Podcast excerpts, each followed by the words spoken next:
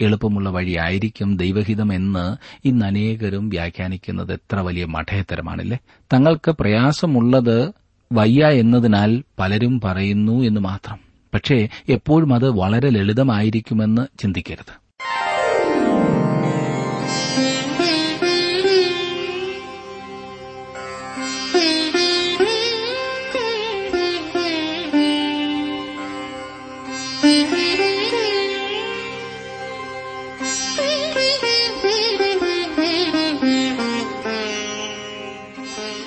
T W ആറിന്റെ വേദപഠന class ആരംഭിക്കുകയാണ്. ജീവസന്ദേശം. ജീവസന്ദേശം Bible ക്ലാസുകളിലേക്ക് സ്വാഗതം. ജീവന്റെ ആധാരമായ തിരുവചനം ഏതൊരു സാഹചര്യത്തിലിരുന്നും പഠിക്കുവാൻ ദൈവം നമുക്ക് അനുവദിച്ചു തരുന്ന ഈ അവസരത്തിനായി ദൈവത്തെ സ്തുതിക്കാം. ഇന്നത്തെ പാഠഭാഗം റൂത്തിന്റെ പുസ്തകം രണ്ടാം അധ്യായം മൂന്നാം വാക്യം മുതൽ പന്ത്രണ്ടാം വാക്യം വരെ. ഇനി നമുക്ക് ഇന്നത്തെ പഠനത്തിലേക്ക് കടക്കാം.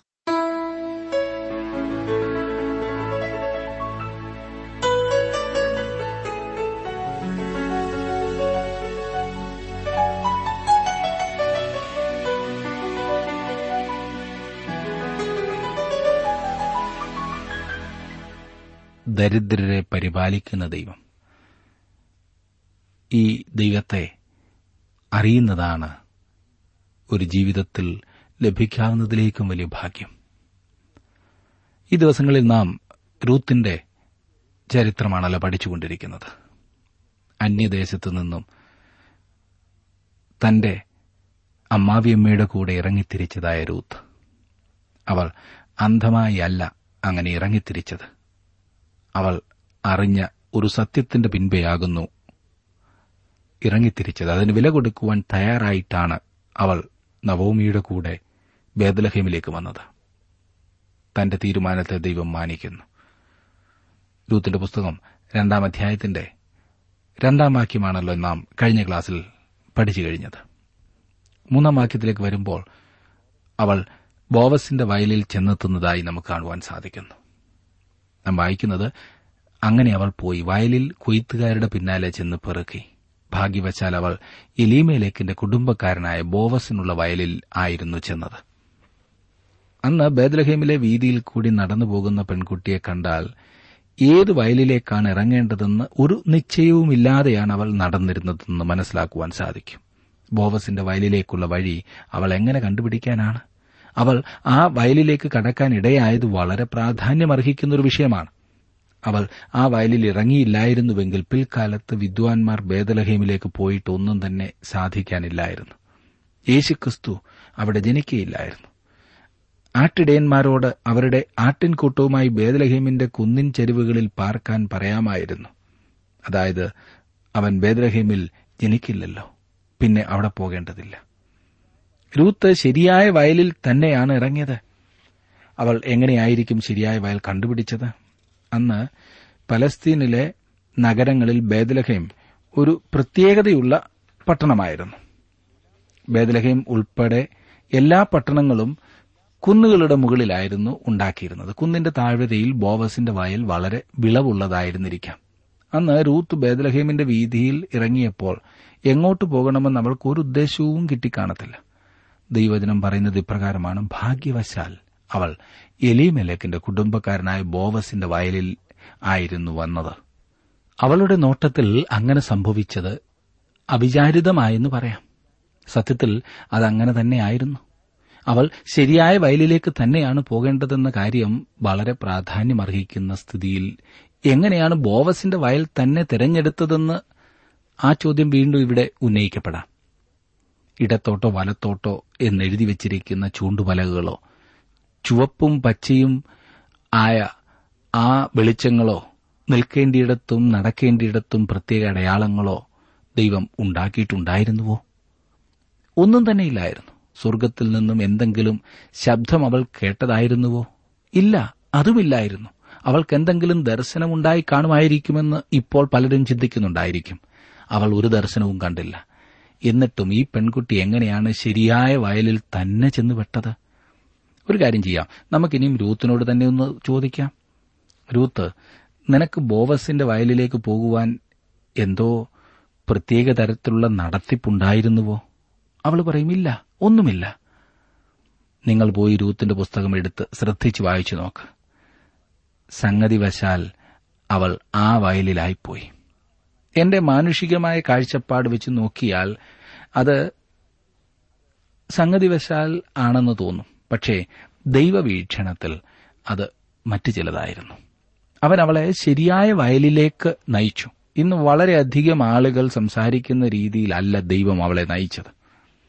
പലരും ദൈവഹിതത്തെപ്പറ്റി വളരെ വിചിത്രമായ രീതിയിൽ പറയുന്നത് ഞാൻ കേട്ടിട്ടുണ്ട്. എനിക്ക് ദൈവത്തിൽ നിന്നും ഒരു ടെലഗ്രാം കിട്ടി അല്ലെങ്കിൽ സ്വർഗത്തിൽ നിന്നും അസാധാരണമായ ഒരു കത്ത് കിട്ടി എന്നൊക്കെ വിളിച്ചു പറയുന്ന അനേകരുമുണ്ട്. സ്വർഗത്തിലോട്ട് ഫോൺ വിളിക്കുന്നവരെ ഞാൻ കണ്ടിട്ടുണ്ട്. സുഹൃത്തെ ദൈവം ആരെയും ആ രീതിയിൽ നയിക്കുന്നില്ല. ആരെയെങ്കിലും ഇന്ന് വരെ അങ്ങനെ നയിച്ചിട്ടുണ്ടെന്നും എനിക്ക് തോന്നുന്നില്ല. പഴയനിമത്തിലേക്ക് തിരികെ പോയാൽ ദൈവം പലരെയും വളരെ പ്രത്യക്ഷമായ രീതിയിൽ വ്യക്തമായി നയിച്ചിട്ടുള്ളതായി കാണാം. എന്നാൽ റൂത്ത് ആ കൂട്ടത്തിൽ ഉൾപ്പെടുന്നില്ല. റൂത്ത് എടുത്ത തീരുമാനം മറ്റ് പല തീരുമാനങ്ങളെക്കാൾ കൂടുതൽ പ്രാധാന്യം അർഹിക്കുന്നതായിരുന്നു യോനായുടെ പുസ്തകം ഒന്നാം അധ്യായത്തിന്റെ രണ്ടാം വാക്യത്തിൽ ദൈവം യോനായുടെ എഴുന്നേറ്റ് നിലവിലേക്ക് പോകുവാൻ പറയുന്നുണ്ട്. അവൻ ഇരമ്യാവിനോടും യഹസ്കേലിനോടും സംസാരിക്കുവാൻ പറയുന്നുണ്ട്. പക്ഷേ എനിക്ക് നിങ്ങളോട് പറയാനുള്ളത് ഇവയേക്കാൾ ഒക്കെ പ്രാധാന്യം അർഹിക്കുന്ന വിഷയമായിരുന്നു റൂത്ത് ശരിയായ വയലിൽ ഇറങ്ങണം എന്നുള്ളത്. അതായത് യേശുക്രിസ്തുവിന്റെ ബേദലഹീമിൽ വന്ന് ജനിക്കേണ്ടതായ ആ വലിയ പശ്ചാത്തലം. തീർച്ചയായും റൂത്ത് ശരിയായ വയലിൽ ഇറങ്ങിയതിനെ ആശ്രയിച്ചിരുന്നു. ഇതിലെല്ലാം ദൈവം തന്റെ മേലധികാരം നടത്തുന്നു. അവൻ പിൻപിൽ നിന്ന് നയിക്കുവാൻ പോകുന്നു എന്നത് സത്യമാണ്. ദൈവഹിതത്തെക്കുറിച്ചുള്ള അനുഗ്രഹിക്കപ്പെട്ട കാര്യം അതത്രേ. ദൈവം അപ്പോഴപ്പോൾ കാണിക്കുന്ന ചില ചൂണ്ടുപലകകളുടെ അടിസ്ഥാനത്തിലോ ഉയരത്തിൽ നിന്ന് വ്യക്തമായി കേൾപ്പിക്കുന്ന ശബ്ദത്തിലൂടെയോ അല്ല ദൈവഹിതം. എനിക്കും നിങ്ങൾക്കും ഒരു സഞ്ചാര സഹായി ദൈവം തരേണ്ട ആവശ്യമുണ്ടായിരുന്നുവോ? ചിലപ്പോൾ എനിക്ക് തോന്നും വേണമായിരുന്നുവെന്ന്. ദൈവം ഒരു സഞ്ചാര സഹായി കൊടുത്തിട്ടുള്ളതുപോലെ ചില ആളുകൾ പറയുന്നത് ഞാൻ കേട്ടിട്ടുണ്ട്. ഇത് ചെയ്യുക എന്നതായിരുന്നു എന്നെക്കുറിച്ചുള്ള ദൈവഹിതം. എനിക്കറിയാമായിരുന്ന ഇത് ദൈവഹിതമായിരുന്നു എന്നൊക്കെ. അത് തീർച്ചയായിട്ടും വ്യക്തമായിട്ടും പറയുവാൻ എനിക്കും സാധിച്ചിരുന്നുവെങ്കിൽ എന്ന് ഞാൻ പലപ്പോഴും ആഗ്രഹിച്ചിട്ടുണ്ട്. പലരോടും ദൈവത്തിന്റെ ദൂതന്മാർ ഇന്ന് സംസാരിക്കുന്ന കാര്യങ്ങൾ പറയുന്നത് കേൾക്കാം. അതെ ഈ പറയുന്നവർ ജീവിതത്തിലാകെ കുഴഞ്ഞവരാണെന്നുള്ളത് വിരോധാഭാസമായി ചിലപ്പോൾ തോന്നിയിട്ടില്ലേ താങ്കൾക്ക്?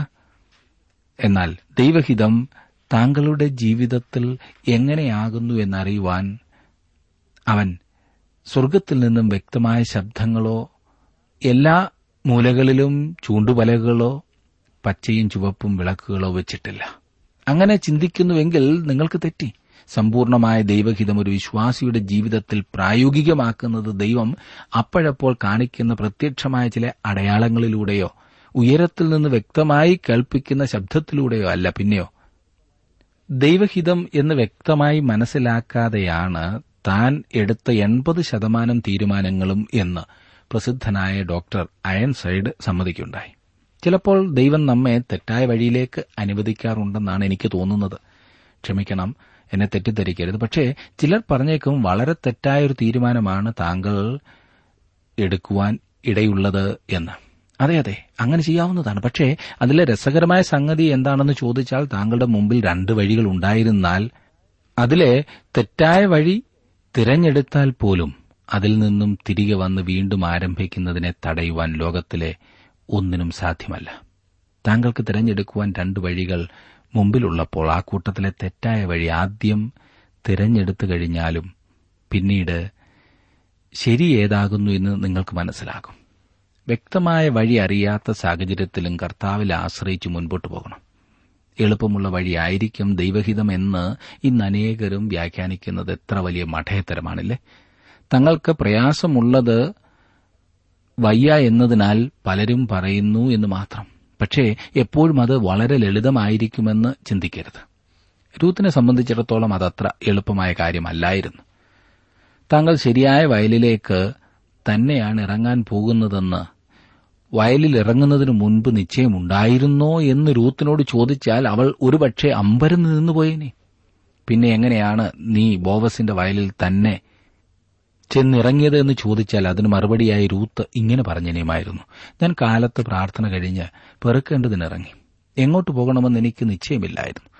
എന്നാൽ അല്പദൂരം നടന്നപ്പോൾ രണ്ട് വയലുകൾ ഞാൻ കണ്ടു. ഒന്നിൽ നല്ല കതിരുകൾ ഉണ്ടായിരുന്നുവെങ്കിലും കൊയ്ത്തുകാരുടെ പിന്നാലെ അധികം പെറുക്കുകാരെ ഒന്നും കണ്ടില്ല. അതിനാൽ ആ വയലിന്റെ ഉടമസ്ഥൻ നിർഗുണൻ എന്ന് ഞാൻ അനുമാനിച്ചു. എന്നാൽ റോഡിന്റെ മറ്റേ വശത്തുണ്ടായിരുന്ന ആ സ്ഥലത്ത് വളരെ കൊയ്ത്തുകാരെയും അവരുടെ പിന്നാലെ നടന്ന് കതിർ പിറക്കുന്ന ധാരാളം ആളുകളെയും കണ്ടു. അതിൽ നിന്നും ആ വയലിന്റെ ഉടമ കാരുണ്യവാനാണെന്ന് ഞാൻ മനസ്സിലാക്കി. ഞാൻ ജാതിയിൽ പുറന്തള്ളപ്പെട്ടവളും ഒരു മൊവാബ്യ സ്ത്രീയുമായിരുന്നതിനാൽ അത്തരമൊരു വയൽ കണ്ടുപിടിക്കേണ്ടത് എന്റെ ആവശ്യമായിരുന്നു. തന്നെയുമല്ല എന്നെ പുറന്തള്ളപ്പെടാതിരിക്കാനും ആ വയൽ ഞാൻ തിരഞ്ഞെടുത്തു. കുറെ ദൂരം അവൾ ബേദലഹീമിലെ തെരുവിൽ കൂടെ നടന്നതിന് ശേഷം എന്തു ചെയ്യണമെന്നറിയാതെ കുറച്ചു സമയം സംശയിച്ചു നിന്നപ്പോൾ സ്വർഗത്തിലെ ദൂതന്മാർ അവൾ ശരിയായ വയലിലേക്കാണോ പോകുന്നതെന്ന് നോക്കി ശ്വാസം പോലും വിടാതെ നിന്ന് കാണുമെന്നാണ് എനിക്ക് തോന്നുന്നത്. തെറ്റാണോ അങ്ങനെ ചിന്തിച്ചാൽ? അവൾ ചെല്ലേണ്ട വയലിലേക്ക് തന്നെയാണ് പോയത്. അവൾ ബോവസിന്റെ വയലിൽ തന്നെ ഇറങ്ങിയപ്പോൾ സ്വർഗം മുഴുവൻ ആശ്വാസത്തിന്റെ ദീർഘശ്വാസം പുറപ്പെടുവിച്ച് കാണുമെന്നാണ് എന്റെ വിചാരം. ദൈവം സകലത്തിന്റെയും മേലധികാരിയാണ്. ഒരു വശത്ത് രൂത്തിനെ അനച്ചിതത്വം ഭരിച്ചപ്പോൾ മറുവശത്ത് സർവശക്തനായ ദൈവത്തിന്റെ പരിപാലനം അവളെ നയിച്ചു. ഇന്നത്തെ ലോക ജീവിതത്തിൽ നാം നടന്നു മുൻപോട്ട് പോകുമ്പോൾ ഓർത്ത് മഹത്വപ്പെടുത്തുവാൻ മതിയായ കാരണങ്ങളുണ്ടല്ലേ? നാം ദൈവകരങ്ങളിലാണല്ലോ. ഈ ഭൂതലത്തിലെ സർവസംഭവങ്ങളും നിയന്ത്രിക്കുന്നത് അവനാണല്ലോ. അവൻ അനുവദിക്കാതെ തന്റെ മക്കൾക്കൊന്നും തന്നെ വന്നു ഭവിക്കില്ല. ദൈവം അനുവദിക്കാതെ സാത്താന് കടന്നു ചെന്ന് ആക്രമിക്കുവാൻ കഴിയാത്ത വിധം ഇയോബിന് ചുറ്റും വേലിയുണ്ടായിരുന്നുവെന്നത് എത്ര അനുഗ്രഹിക്കപ്പെട്ട ആശ്വാസകരമായ ഒരു ചിന്തയാണല്ലേ? സാത്താന് ദൈവം അനുമതി കൊടുത്താൽ തന്നെ പ്രയോജനകരമായ എന്തെങ്കിലും ഫലമുണ്ടാക്കുവാൻ മാത്രമായിരിക്കും അത്തരം സന്ദർഭങ്ങളെ ഉപയോഗിക്കുക. ഇയോബിന്റെ ജീവിതത്തിൽ അത് ഫലവത്തായിരുന്നു. റൂത്ത് അവൾ എടുത്ത തീരുമാനത്തിന്റെ പ്രസക്തി മനസ്സിലാക്കിയില്ലായിരുന്നു എങ്കിലും അവളുടെ ജീവിതത്തിൽ അത് വലിയ ഒരു വഴിത്തിരിവായിരുന്നു. അവൾ പ്രാർത്ഥിച്ചതിന്റെ അടിസ്ഥാനത്തിൽ അവൾ നേരെ അങ്ങ് പോയി.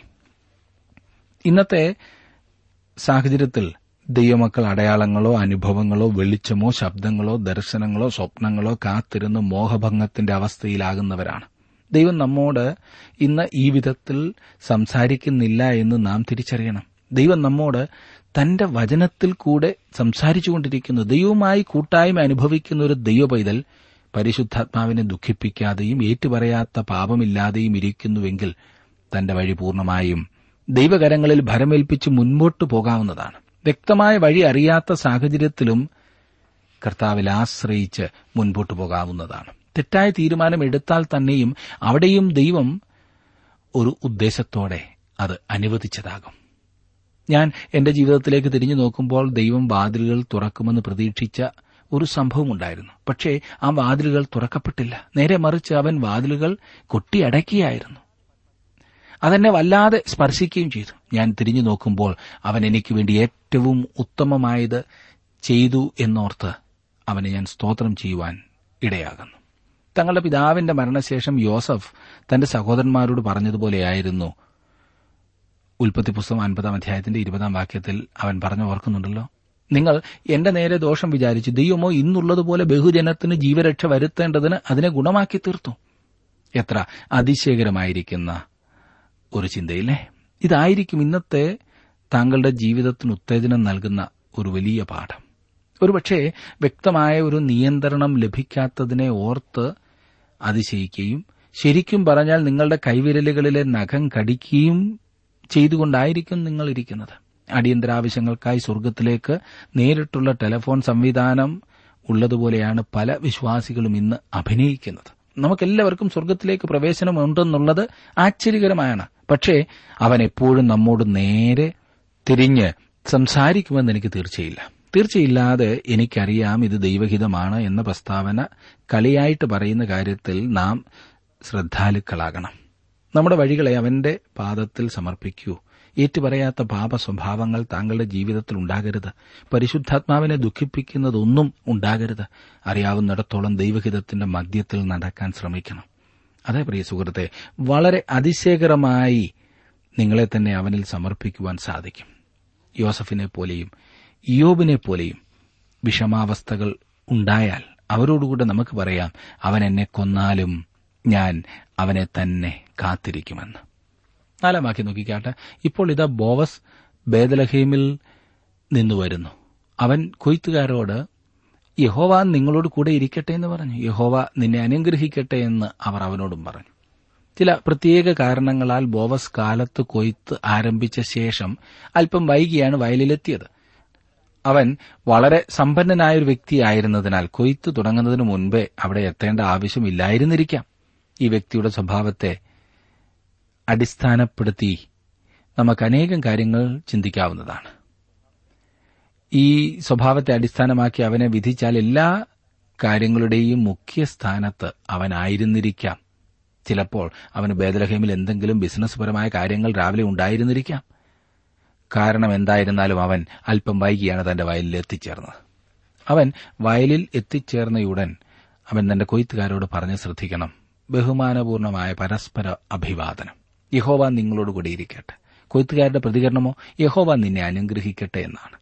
അത് ഇന്നത്തെ മുതലാളിമാരുടെയും തൊഴിലാളി നേതാക്കന്മാരുടെയും ശബ്ദം പോലെ തോന്നുന്നില്ല. ഉണ്ടോ? നിർഭാഗ്യവശാൽ ഇന്ന് ഈ ബന്ധത്തിൽ വളരെ ഉലച്ചിൽ ഉണ്ടായി നമുക്ക് കാണുവാൻ സാധിക്കുന്നുണ്ട്. അല്ല അത് പറയേണ്ട കാര്യം എനിക്കില്ലല്ലോ. ഞാൻ വെറും ഒരു ഉപദേശി മാത്രമില്ലേ? ഏതായാലും ദൈവത്തെ കൂടാതെയുള്ള മുതലാളിത്തവും അംഗീകരിക്കാൻ എനിക്ക് പ്രയാസമാണ്. അവരെ ശ്രദ്ധിച്ചാൽ ഒട്ടുമുക്കാലും തൊഴിലാളി നേതാക്കളും ദൈവഭയമില്ലാത്തവരാണെന്ന അഭിപ്രായമാണ് എനിക്കുള്ളത്.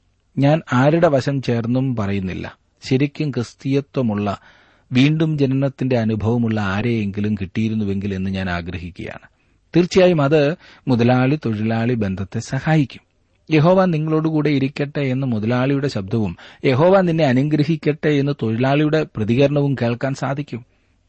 ഒരാൾ ഒരാളെ ചൂഷണം ചെയ്യുന്നില്ല. ഒരാൾ ഒരാളെ കബളിപ്പിക്കുന്നില്ല. എത്ര വൈശിഷ്ട്യമുള്ള ഒരു ബന്ധമായിരുന്നു ബോവസിന്റെ വയലിൽ നാം കാണുന്നത്. അത് എത്ര അനുഗ്രഹിക്കപ്പെട്ടതായിരുന്നില്ലേ? ഓർക്കണം. അഞ്ചാം വാക്യത്തിൽ നാം കാണുന്നത് കൊയ്ത്തുകാരുടെ മേലാളായിരുന്ന ഭൃത്യനോട് ഈ യുവതി ഏത് എന്ന് ബോവസ് ചോദിച്ചു. ഈ കഥയുടെ ആവേശം ഉണർത്തുന്ന ഭാഗത്തേക്ക് നാം ഇപ്പോൾ എത്തിച്ചേർന്നിരിക്കുകയാണ്. ദാരിദ്ര്യവും ശാശ്വതമായ വൈദ്യവും സമുദായ ഭ്രഷ്ടും അഭിമുഖീകരിക്കാൻ തയ്യാറായിക്കൊണ്ട് മോവാബ് ദേശത്തു നിന്ന് വന്ന റൂത്ത് എന്നു പേരോടുകൂടി വിദേശി പെൺകുട്ടി കാലാപിറക്കുവാൻ ഇതാ ബോവസിന്റെ വയലിൽ ബേദലഹേമിലെ യുവാക്കന്മാരുടെ കൂട്ടത്തിൽ ഏറ്റവും മതിപ്പുളവാക്കുന്നവനായ ബോവസിന്റെ വയലിൽ അവൾ എങ്ങനെയോ എത്തിച്ചേർന്നു. നോക്കണേ ഒരു വിധത്തിൽ അല്ലെങ്കിൽ മറ്റൊരു വിധത്തിൽ ഇതുവരെയായിട്ടും ബോവസിന് ആ നാട്ടിലെ പെൺകുട്ടികളിൽ താൽപര്യം തോന്നിയിട്ടില്ല. ഒരു സുപ്രഭാതത്തിൽ അവൻ വയലിലേക്ക് ചെന്ന് മോവാബിൽ നിന്ന് വന്ന ഈ വിധവയായ പെൺകുട്ടിയെ കണ്ടയുടൻ അവളിൽ ആകൃഷ്ടനായി. ബോവസ് തന്റെ മേലാളിനോട് ഈ യുവതി ഏതെന്ന് ചോദിക്കുന്നു. കുറെ സ്വതന്ത്രമായ പരിഭാഷയിൽ പറഞ്ഞിരിക്കുന്നത് അവൾ ഏത് ലോകത്തിൽ നിന്ന് വന്നു എന്നാണ് അവൻ ചോദിച്ചത്. ഇതിനു മുൻപേ ഞാൻ ഇങ്ങനെ ഒരു പെൺകുട്ടിയെ കണ്ടിട്ടില്ലല്ലോ. ഏതായാലും അവൻ ആ യുവതിയിൽ ആകൃഷ്ടനായി. ബോവസിന് രൂത്തിനോട് ആദ്യ കാഴ്ചയിൽ തന്നെ സ്നേഹമായി. ആറാം വാക്യം കൊയ്ത്തുകാരുടെ മേലാളായ ഭൃത്യൻ ഇവൾ മോവാബ് ദേശത്തു നിന്ന് നവോമിയോടുകൂടെ വന്ന മോവാബ്യ യുവതിയാകുന്നു. ബോമസിന്റെ മേലാളായ ഭൃത്യൻ രൂത്തിനെ പറ്റിയുള്ള വിവരങ്ങൾ അവനോട് സൂചിപ്പിച്ചു. അവൾ വയലിലേക്ക് ഇപ്പോൾ വന്നതേയുള്ളൂ. നീ അവളെപ്പറ്റി അറിയേണ്ട കാര്യമൊന്നുമില്ല എന്ന വിധത്തിലായിരിക്കും ഭൃത്യൻ മറുപടി നൽകിയത്. കാരണം അവൾ ദരിദ്രയായ ഒരു പുറജാതിക്കാരി വിധവയായിരുന്നു. ഏഴാം വാക്യം. ഞാൻ കൊയ്ത്തുകാരുടെ പിന്നാലെ കറ്റകളുടെ ഇടയിൽ പെറുക്കിക്കൊള്ളട്ടെ എന്ന് അവൾ ചോദിച്ചു. അങ്ങനെ അവൾ കാലത്ത് വന്ന് ഇതുവരെ പെറുക്കിക്കൊണ്ടിരിക്കുന്നു. വീട്ടിൽ അല്പനേരമേ താമസിച്ചുള്ളൂ എന്നുത്തരം പറയും ബോവസ് ആ വിദേശിയായ പെൺകുട്ടിയുമായി സ്നേഹത്തിലായെന്ന് വളരെ വ്യക്തമാണെങ്കിലും അവന്റെ മേലാൾ തുടക്കത്തിൽ അത് മനസ്സിലാക്കിയില്ല. അവൻ ക്ഷമാപണം ചെയ്യുന്നതുപോലെ സംസാരിക്കുന്നു. ഈ മൊവാബിയ യുവതി വയലിൽ വന്നു പറക്കാനുള്ള അനുമതി വാങ്ങിയെന്നും എനിക്ക് അവളെ തിരിച്ചുവിടാൻ സാധിച്ചില്ലെന്നും മേലാൾ അറിയിച്ചു. തന്നെയുമല്ല അവൾ ദരിദ്രയും പരദേശിയും ആയ സ്ഥിതിക്ക് മോശയുടെ ന്യായപ്രമാണം അവളെ പെറുക്കുവാൻ അനുവദിക്കുമല്ലോ. ബോവസ് രൂത്തുമായി സ്നേഹത്തിലായ സ്ഥിതിക്ക് മേലാൾക്ക് ക്ഷമാപടത്തിന്റെ ആവശ്യമില്ലായിരുന്നു. തീർച്ചയായിട്ടും ഇത് രൂത്തിന്റെ വളരെ കാര്യങ്ങൾ വെളിപ്പെടുത്തും.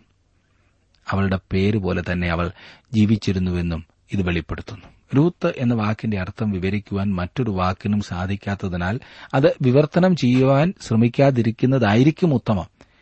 സൌന്ദര്യം വ്യക്തിത്വം എന്നൊക്കെ റൂത്തിന് അർത്ഥമുണ്ടെങ്കിലും മോഹിപ്പിക്കുന്ന ഗ്ലാമർ എന്ന അർത്ഥമാണല്ലോ ഞാൻ തിരഞ്ഞെടുത്തിരിക്കുന്നത്. പക്ഷേ ഇന്നത്തെ സിനിമാ ലോകം ആ വാക്കിനെ തീർത്തും നശിപ്പിച്ചിരിക്കുകയും വില കുറഞ്ഞതാക്കി മാറ്റിയിരിക്കുകയുമാണ്. അതിനാൽ ഏത് വാക്ക് ഉപയോഗിക്കണമെന്ന് എനിക്ക് മനസ്സിലാകുന്നില്ല. പക്ഷേ ഈ പശ്ചാത്തലം അവളുടെ ആകർഷണതയെ വെളിപ്പെടുത്തുന്നു. അവൾ ഒരിക്കലും ആഗ്രഹിക്കാതിരുന്നിട്ട് പോലും മറ്റു പെൺകുട്ടികളും ബേദലഹീമിലെ സുന്ദരികൾ എന്ന് അവകാശപ്പെടുന്നവർക്ക് പോലും നേടിയെടുക്കുവാൻ സാധിക്കാതിരുന്ന കാര്യം രൂത്തിന് ലഭിച്ചു. ജാതി ഭ്രഷ്ട് എന്ന നില അവൾ നേരത്തെ തന്നെ അംഗീകരിച്ചു കഴിഞ്ഞിരുന്നു. നോക്കണേ അവൾ യാതൊരു വിധത്തിലുള്ള ശ്രദ്ധയും മറ്റുള്ളവരിൽ നിന്നും പ്രതീക്ഷിച്ചില്ല. ഈ മനുഷ്യൻ തന്നിൽ ആകൃഷ്ടനായി എന്ന് അവൾക്ക് മനസ്സിലായപ്പോൾ അവളുടെ ആശ്ചര്യം താങ്കൾ ശ്രദ്ധിച്ചു കാണും. അവന്റെ മേലാളായ ഭൃത്യൻ ക്ഷമാപണത്തോടെ അവളെക്കുറിച്ചുള്ള വിവരങ്ങളൊക്കെ കൊടുത്തു. അത് കഴിഞ്ഞപ്പോൾ ബോവസിന്റെ പ്രതികരണം ശ്രദ്ധിച്ചാലും അവൻ തിരിഞ്ഞ് അവളെ വിളിച്ചു. ബോവസ് രൂത്തിനോട് കേട്ടോ മോളെ പെറുക്കുവാൻ വേറൊരു വയലിൽ പോകേണ്ട. ഇവിടം വിടുകയും വേണ്ട. ഇവിടെ എന്റെ ബാല്യക്കാരത്തികളോട് ചേർന്നുകൊള്ളുക. ബോവസ് രൂത്തിനെ അഭിസംബോധന ചെയ്ത ഭാഷ വളരെ ആശ്ചര്യകരമാണ്. മോശയുടെ ന്യായപ്രമാണത്തിൽ ദരിദ്രർക്കും അനാഥർക്കും പരദേശികൾക്കും വയലിൽ ചെന്ന് കാലാപെറുക്കാനുള്ള അനുവാദവും സ്വാതന്ത്ര്യവും വെച്ചിട്ടുണ്ടായിരുന്നു. ബോവസ് ഒരു മഹാമനസ്കനായ വ്യക്തിയായിരുന്നിരിക്കാം പക്ഷേ പ്രത്യേക അടയാളങ്ങൾ കാണിച്ച് അവൻ ദരിദ്രരെ കാലാപെറുക്കുവാൻ വിളിച്ചിരുന്നില്ല. അവൻ അവരെ ക്ഷണിച്ചുമില്ല. പക്ഷെ ഇവിടെ മൊവാബിയ സ്ത്രീയായ റൂത്തിനെ തന്റെ വയലിൽ തന്നെ പെറുക്കുവാൻ തക്കവണ്ണം അവളെ പ്രോത്സാഹിപ്പിക്കുവാൻ അവനൊരു അവസരം ലഭിക്കുകയായിരുന്നു. ഇത് ഔദാര്യത്തിന്റെ പാരമ്യത മൂലമോ?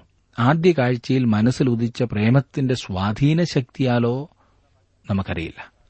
ഒൻപതാം വാക്യത്തിൽ നാം കാണുന്നത് അവർ കൊയ്യുന്ന നിലത്തിന്മേൽ ദൃഷ്ടിവെച്ച് അവരുടെ പിന്നാലെ പൊയ്ക്കൊള്ളുക. ബാല്യക്കാർ നിന്നെ തുടരുതെന്ന് ഞാൻ അവരോട് കൽപ്പിച്ചിട്ടുണ്ട്. നിനക്ക് ദാഹിക്കുമ്പോൾ പാത്രങ്ങൾ കരികെ ചെന്ന് ബാല്യക്കാർ കോരിവെച്ചതിൽ നിന്ന് കുടിച്ചുകൊള്ളുക എന്ന് പറഞ്ഞു.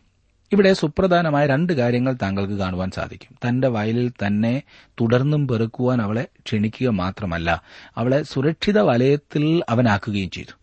തന്റെ വയലിൽ തുടർന്ന് പെറുക്കുവാൻ റൂത്തിനെ ഉത്സാഹിപ്പിക്കുക മാത്രമല്ല ബാല്യക്കാർ യാതൊരു വിധത്തിലും ഉപദ്രവിക്കുകയോ അധിക്ഷേപിക്കുകയോ ചെയ്യരുതെന്ന് വയലിന്റെ ഉടമ നിർദ്ദേശിക്കുകയും ചെയ്തു. ആ നാളുകൾ റൂത്തിനും അവളുടെ നിലയിലുള്ള ഒരു പെൺകുട്ടിക്ക് വളരെ അപകടകരമായിരുന്ന ഒരു അവസ്ഥയിലായിരുന്നു. പ്രത്യേകിച്ച് അവൾ പരദേശിയും ചെറുപ്പക്കാരിയും സുന്ദരിയും വിധവയും ഒക്കെ ആയിരുന്നല്ലോ. ഒന്നിനു പുറകെ ഒന്നായി അധിക്ഷേപങ്ങൾ അവളുടെ മേൽ കുമിഞ്ഞുകൂടാൻ സാധ്യതയുണ്ടായിരുന്നു. തന്റെ വയലിൽ റൂത്ത് സുരക്ഷിതയാകുവാൻ സാധ്യതയില്ലെന്ന് മനസ്സിലാക്കിയ ബോവസ് അവളെ തന്റെ സുരക്ഷിത വലയത്തിലാക്കി. ആധുനിക കാലത്തെ സാംസ്കാരികമായി ഉയർന്ന വൻകിട പട്ടണങ്ങളിലെ തെരുവുകളെ പോലെ അന്നത്തെ ബേദലഹീമിലെ തെരുവുകളും ഒട്ടും തന്നെ സുരക്ഷിതമല്ലായിരുന്നു എന്ന് ഈ ഭാഗത്തുനിന്ന് നമുക്ക് കാണുവാനായിട്ട് സാധിക്കും. പത്താം വാക്യത്തിൽ നാം വായിക്കുന്നത് എന്നാറെ അവൾ സാഷ്ടാംഗം വീണ് അവനോട് ഞാൻ അന്യദേശക്കാരത്തി ആയിരിക്കെ നീ എന്നെ വിചാരിപ്പാൻ തക്കവണ്ണം നിനക്ക് എന്നോട് ദയ തോന്നിയത് എങ്ങനെയെന്ന് പറഞ്ഞു. മൊവാബിൽ നിന്നും യാത്രയാകും മുൻപേ തങ്ങൾക്കുണ്ടാകാവുന്ന എല്ലാ പ്രശ്നങ്ങളെപ്പറ്റിയും നവോമി മരുമകൾക്ക് മുന്നറിയിപ്പ് കൊടുത്തിരുന്നു. ആ കാരണത്താലാവാം ഓർപ്പ ബേദലഹേമിലേക്ക് വരാതെ തന്റെ പഴയ അനുഭവത്തിലേക്ക് മടങ്ങിയത്. ഓർപ്പയ്ക്ക് ഇത്ര ത്യാഗം ചെയ്യാൻ സാധിച്ചില്ല. തുടർന്നുള്ള ജീവിതം മുഴുവൻ വിധവയായും ദാരിദ്ര്യത്താൽ മുദ്രയടിക്കപ്പെട്ടും കൂടാതെ ബഹിഷ്കരിക്കപ്പെട്ടവളായും അവളുടെ ശിഷ്ടജീവിതകാലം കഴിയുവാൻ അവൾക്ക് സമ്മതമല്ലായിരുന്നു. അതിനാൽ അവൾ മോവാബിൽ തന്നെ തങ്ങി. പക്ഷേ ഇതെല്ലാം നന്നായി മനസ്സിലാക്കിയിട്ടാണ് റൂത്ത് ബേദലഹേമിലേക്ക് വന്നത്. റൂത്ത് ബോവസിന്റെ വയലിലേക്ക് കടന്നപ്പോൾ ആരെങ്കിലും അവളെ ശ്രദ്ധിക്കുമെന്ന് അവൾ സ്വപ്നത്തിൽ പോലും കണ്ടിരുന്നില്ല. ആ നാളുകളിൽ യഹൂദന്മാർ മൊവാബ്യരുമായി യാതൊരു ഇടപാടുമില്ലാതിരുന്ന ഒരു അവസ്ഥയായിരുന്നു. അവരെല്ലാവരും തനിക്ക് പുറം കാട്ടുമെന്നായിരുന്നു റൂത്ത് പ്രതീക്ഷിച്ചത്. മോശയുടെ ന്യായപ്രമാണപ്രകാരം മോവാബ്യർക്ക് യഹോവയുടെ ആലയത്തിൽ ആരാധിക്കാനുള്ള അവസരം നിഷേധിക്കപ്പെട്ടിരുന്നു. വീണ്ടും വീണ്ടും പറയുന്നത് അത്ര ഉചിതമല്ലാത്തതിനാൽ മൊവാബ്യരുടെ ഹീനമായ ആരംഭത്തെപ്പറ്റി പറയുന്നില്ല. അത് അത്രയ്ക്ക് മോശമായിരുന്നു. അതിനാൽ അവർക്ക് വളരെ താണ സ്ഥാനമേ കൊടുത്തിരുന്നുള്ളൂ. എന്നാൽ റൂത്തിന്റെ ഈ ചെറിയ പുസ്തകം വളരെ രസകരമായ ചിലത് വെളിപ്പെടുത്തുന്നു. വർഗീയ മതിലുകൾ ഇടിച്ചു നിരത്തി തങ്ങളുടെ മേൽ ശിക്ഷാവിധി ഉള്ളവരോട് പോലും ദൈവത്തിന് സ്നേഹവും കരുതലുമുണ്ട്. എന്റെയും താങ്കളുടെയും ചിത്രം ഇന്നിതാണ്. ക്രിസ്തുവോ നാം ഭാവികളായിരിക്കുമ്പോൾ തന്നെ നമുക്ക് വേണ്ടി മരിക്കിയാൽ ദൈവം തനിക്ക് നമ്മോടുള്ള സ്നേഹത്തെ പ്രദർശിപ്പിക്കുന്നു. ഇന്നത്തെ ലോകത്തിൽ അത്തരത്തിലുള്ള സ്നേഹം കാണുവാൻ സാധിക്കില്ല എന്ന് വിശുദ്ധ പൌലോസ് പറയുന്നു. ദൈവത്തിന് മാത്രമേ മനുഷ്യനോട് ഒരു ശരിയായ കരുതലുള്ളൂ. ദൈവം ഭാവികളോട് കാണിക്കുന്നത് പോലെയുള്ള സ്നേഹം മറ്റെങ്ങും കാണുവാൻ സാധിക്കുകയില്ല. ഇവിടെ സ്നേഹത്തിന്റെ ഒരു പ്രദർശനമാണ് നടക്കുന്നത്. അതുകൊണ്ടാണ് നിനക്കെന്നോട് ദയ തോന്നിയത് എങ്ങനെയെന്ന് രൂത്ത് പറഞ്ഞത്. അവൾ വല്ലാതെ ഞെട്ടിയിരിക്കുന്നു. അവളൊരു പരദേശിയും ആർക്കും തൊട്ടുകൂടാത്തവളുമായിരുന്നു. ആ അവസ്ഥയിൽ വളരെ വിശ്വസ്തവും സത്യസന്ധവുമായ ഒരു ചോദ്യമാണ് അവൾ ഉന്നയിച്ചത്. ഈ വർഗീയ വിഭജന രേഖ എങ്ങനെ തകർക്കപ്പെട്ടു എന്നത് അവൾക്ക് മനസ്സിലായില്ല. അവൾ ഈ താൽപര്യമൊന്നും പ്രതീക്ഷിച്ചതല്ലായിരുന്നു എന്നത് ഇവിടെ രസകരമായി തോന്നുന്നു. അറിഞ്ഞ സത്യത്തിന് അല്പം വില കൊടുക്കുവാൻ തയ്യാറാകുമ്പോൾ ദൈവം എത്രമാത്രം നമ്മെ അനുഗ്രഹിക്കുന്നു. ദൈവത്തിന്റെ ആത്മാവ് അതിനായി താങ്കളെ സഹായിക്കട്ടെ.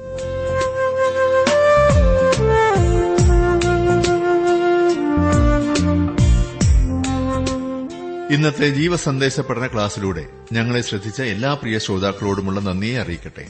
ദൈവവചനം കൃത്യമായി ക്രമമായി പഠിക്കുവാൻ ലഭിച്ചിരിക്കുന്ന ഈ അസുലഭ അവസരം പ്രയോജനപ്പെടുത്തുകയും സ്നേഹിതരെ അതിനായി ഉത്സാഹിപ്പിക്കുകയും ചെയ്യുക. അഭിപ്രായങ്ങളും നിർദ്ദേശങ്ങളും പ്രാർത്ഥനാ വിഷയങ്ങളും ഞങ്ങളെ അറിയിക്കുക. ഈ പുസ്തകത്തിന്റെ വിഷയവിഭജനം audio C D S D card എന്നിവ ആവശ്യമെങ്കിൽ ഞങ്ങളുമായി ബന്ധപ്പെടുക. ഞങ്ങളുടെ വിലാസം ജീവസന്ദേശം പോസ്റ്റ് ബോക്സ് നമ്പർ മൂന്ന് തിരുവല്ല അഞ്ച് Kerala.